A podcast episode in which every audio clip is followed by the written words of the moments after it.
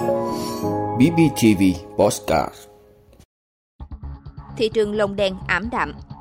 Xuất khẩu thủy sản sang nhiều thị trường đạt đỉnh. Xử nghiêm việc lợi dụng dịch đau mắt đỏ để tăng giá thuốc. Bốn mặt hàng nông sản xuất khẩu trên 1 tỷ đô la Mỹ. Phải đổi hơn 20 triệu giấy phép lái xe không thời hạn cấp trước ngày 1 tháng 7 năm 2012 Hơn 330 triệu trẻ em thế giới nghèo đói cùng cực Đồng Nai bắt đối tượng lừa tráo vé số của người phụ nữ khuyết tật. Đó là những thông tin sẽ có trong 5 phút tối nay ngày 26 tháng 9 của podcast BBTV. Mời quý vị cùng theo dõi. Thị trường Long Đen ảm đạm. Thưa quý vị, chỉ còn vài ngày nữa là đến Tết Trung Thu và thời gian này cũng là thời gian cao điểm của các cửa hàng kinh doanh mặt hàng lồng đèn Trung Thu. Dù rất đa dạng phong phú về chủng loại và cả giá tiền, nhưng thị trường lồng đèn năm nay phần nào vẫn có chút ảm đạm hơn so với mọi năm. Mùa Trung thu năm nay, các cửa hàng đều mở bán đèn Trung thu khá muộn so với mọi năm. Tuy nhiên, không khí buôn bán vẫn rất ảm đạm. Có thể thấy, tâm lý của người tiêu dùng đã ngày càng dè dặt hơn trong chi tiêu, sức mua của thị trường giảm khoảng 50%. Do vậy, các cửa hàng đều chỉ dám nhập hàng cầm chừng, lượng hàng nhập giảm từ 30 đến 40% so với năm ngoái. Theo các tiểu thương, các mặt hàng lồng đèn của Trung thu năm nay có mẫu mã khá đa dạng, phong phú cả về kích thước lẫn kiểu dáng. Ngoài những mẫu lồng đèn điện tử, lồng đèn truyền thống cũng có nhiều cải tiến với màu sắc bắt mắt hơn. Bên cạnh đó, giá cả hầu như chỉ ngang bằng so với năm trước, thậm chí có phần rẻ hơn. Giá các loại lồng đèn truyền thống dao động từ 15.000 đến 20.000 đồng một cái, còn lồng đèn điện tử có giá từ 35 đến 60.000 đồng một cái. Dù thị trường khá ảm đạm, nhưng các cửa hàng vẫn cố gắng nhập đa dạng các loại mặt hàng để buôn bán mùa trung thu và hy vọng vào ngày cuối cùng khách hàng sẽ đi mua sắm nhộn nhịp hơn. Mùa trung thu năm nay, các sản phẩm lồng đèn do doanh nghiệp trong nước sản xuất đã xuất hiện nhiều hơn với mẫu mã cải tiến bắt mắt hơn. Khách hàng cũng ưu tiên chọn mua các sản phẩm có xuất xứ Việt Nam với giá cả phải chăng và chất lượng đảm bảo.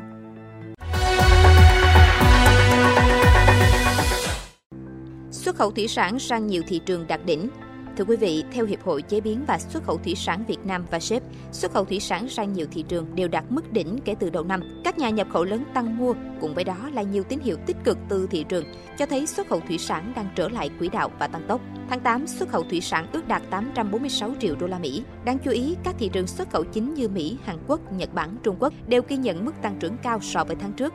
Ngoài hai mặt hàng chính là tôm và cá tra, số liệu cũng ghi nhận sự bứt phá của nhiều sản phẩm thủy sản, tập trung chủ yếu vào các loài hải sản như cá tuyết, ghẹ, tôm hùm, cá trích. Theo Vashep, với điều kiện lạc quan ở một số thị trường đang có dấu hiệu phục hồi, dự kiến xuất khẩu thủy sản năm 2023 sẽ đạt trên 9 tỷ đô la Mỹ. Xử nghiêm việc lợi dụng dịch đau mắt đỏ để tăng giá thuốc. Thưa quý vị, trước tình hình dịch đau mắt đỏ đang hoành hành ở nhiều địa phương trên cả nước, Cục Quản lý Dược Bộ Y tế đã có công văn gửi Sở Y tế các tỉnh, thành phố trực thuộc Trung ương, các bệnh viện, viện trực thuộc Bộ Y tế, các cơ sở sản xuất, nhập khẩu, kinh doanh thuốc về việc đảm bảo cung ứng kiểm soát chặt chẽ giá thuốc điều trị bệnh đau mắt đỏ. Theo đó, Cục Quản lý Dược yêu cầu tăng cường thanh tra kiểm tra hoạt động sản xuất, kinh doanh các thuốc điều trị đau mắt đỏ và xử lý nghiêm các vi phạm nếu phát hiện, đặc biệt lợi dụng dịch bệnh để tăng giá.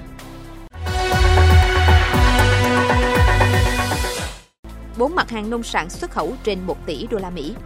Thưa quý vị, theo số liệu của Bộ Nông nghiệp và Phát triển Nông thôn, hiện Việt Nam có 4 mặt hàng nông sản xuất khẩu đạt kim ngạch từ 1 tỷ đô la Mỹ trở lên. Tổng kim ngạch xuất khẩu 4 mặt hàng này đạt 11,89 tỷ đô la Mỹ và chiếm tới 88% kim ngạch xuất khẩu nông sản của Việt Nam.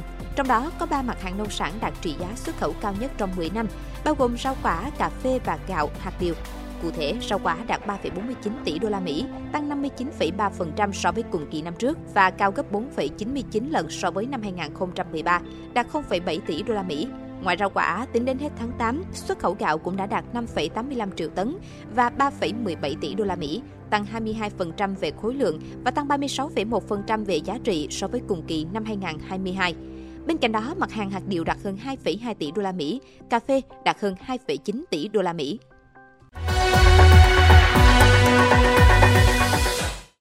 Phải đổi hơn 20 triệu giấy phép lái xe không thời hạn cấp trước ngày 1 tháng 7 năm 2012.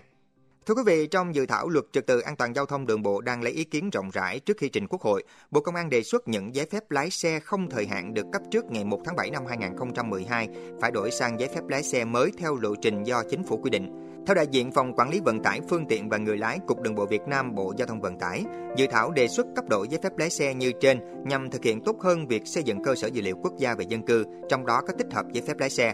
Hiện hệ thống quản lý cơ sở dữ liệu của Cục đang quản lý trên 8,8 triệu giấy phép lái xe ô tô và trên 46,7 triệu giấy phép lái xe mô tô, xe gắn máy.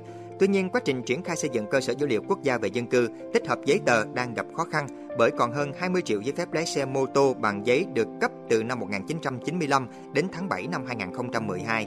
Loại giấy phép lái xe này chỉ hiển thị tên và năm sinh của người dân, không có ngày tháng sinh nên không đồng bộ được vào dữ liệu quốc gia về dân cư. Bên cạnh đó, người được cấp giấy phép lái xe trước đây chủ yếu sử dụng chứng minh nhân dân chính số, không đồng bộ dữ liệu với căn cước công dân 12 số hiện nay nên cũng không cập nhật được. Vì vậy, trước mắt Cục Đường bộ Việt Nam khuyến khích người dân đổi giấy phép lái xe từ bản giấy sang vật liệu PET nhựa để cập nhật theo căn cước công dân 12 số phù hợp với dữ liệu hệ thống dân cư.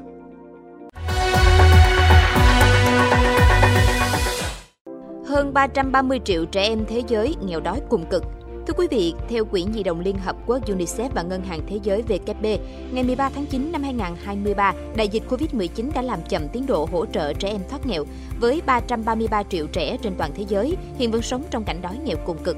Theo báo cáo của hai tổ chức trên, nỗ lực giúp các em thoát cảnh nghèo đói đã bị ảnh hưởng và chậm lại so với kế hoạch, là mất đi cơ hội thay đổi hoàn cảnh sống của 30 triệu trẻ em. Kết quả là khoảng 17% số trẻ em trên thế giới vẫn sống với mức ít hơn 2,15 đô la Mỹ mỗi ngày. Thực tế này là thách thức đối với mục tiêu đầy tham vọng của Liên Hợp Quốc là đến năm 2030 sẽ xóa bỏ hoàn toàn tình trạng nghèo đói cùng cực ở trẻ em. Quỹ Nhi đồng Liên Hợp Quốc và Ngân hàng Thế giới kêu gọi các nước ưu tiên giải quyết tình trạng nghèo đói ở trẻ em. Đồng Nai bắt đối tượng lừa tráo vé số của người phụ nữ khuyết tật Thưa quý vị, ngày 26 tháng 9, Công an thành phố Biên Hòa đã bắt giữ đối tượng Phạm Ngọc Vinh, 52 tuổi, ngụ tỉnh Quảng Ngãi để điều tra làm rõ hành vi lừa đảo chiếm đoạt tài sản. Theo đó, khoảng 6 giờ sáng ngày 24 tháng 9, Vinh điều khiển xe máy từ quận 12 thành phố Hồ Chí Minh mang theo 470 tờ vé số đã sổ những ngày trước đó xuống khu vực thành phố Biên Hòa với mục đích lừa đảo tráo vé số những người bán vé số. Khi đến góc đường Dương Tử Giang, khu vực ngã tư Vincom, phường Tân Tiến, Vinh phát hiện bà Thuận bị tàn tật, ngồi xe lăn bán vé số một mình nên nhanh chóng dừng xe bên cạnh hỏi mua vé số. Bà Thuận đưa Vinh một sắp vé số 530 tờ đài Tiền Giang, Vinh mua 8 tờ, trả tiền cho bà Thuận. Lợi dụng bà Thuận không để ý, Vinh đã tráo đổi 470 tờ vé số đã sổ mang theo để lấy 522 tờ vé số mở thưởng ngày 24 tháng 9 năm 2023. Sau đó, về quầy vé số của ông LQ, tên viết tắt thành phố Thuận An tỉnh Bình Dương, bán lại được 4,2 triệu đồng, giá 8.000 đồng một tờ. Công an thành phố Biên Hòa đã nhanh chóng vào cuộc điều tra, vận dụng các biện pháp nghiệp vụ, trích xuất camera, xác định đối tượng đã bỏ chạy về hướng Bình Dương. Đánh giá khả năng đối tượng sẽ tái diễn hành động cũ nên đã rà soát các điểm bán vé số của người già yếu, tàn tật và bố trí các trinh sát theo dõi. Đến sáng ngày 26 tháng 9, trên địa bàn phường Phước Tân, thành phố Biên Hòa xảy ra vụ tương tự. Các trinh sát đã theo dõi và truy bắt được đối tượng Phạm Ngọc Vinh tại phường Lái Thiêu, thành phố Thuận An, tỉnh Bình Dương. Khi đối tượng đang bán vé số vừa lừa được, bà Thuận không tay, không chân, không biết chữ, sống bằng nghề bán vé số ngay ngã tư Lạc Cường, khu phố 2, phường Tân Tiến nhiều năm nay. Vị đã luôn ủng hộ các chương trình của Đài Phát thanh truyền hình và báo Bình Phước. Nếu có nhu cầu đăng thông tin quảng cáo ra vặt, quý khách hàng vui lòng liên hệ phòng dịch vụ quảng cáo phát hành số điện thoại 02713 887065. BBTV, vì bạn, mỗi ngày.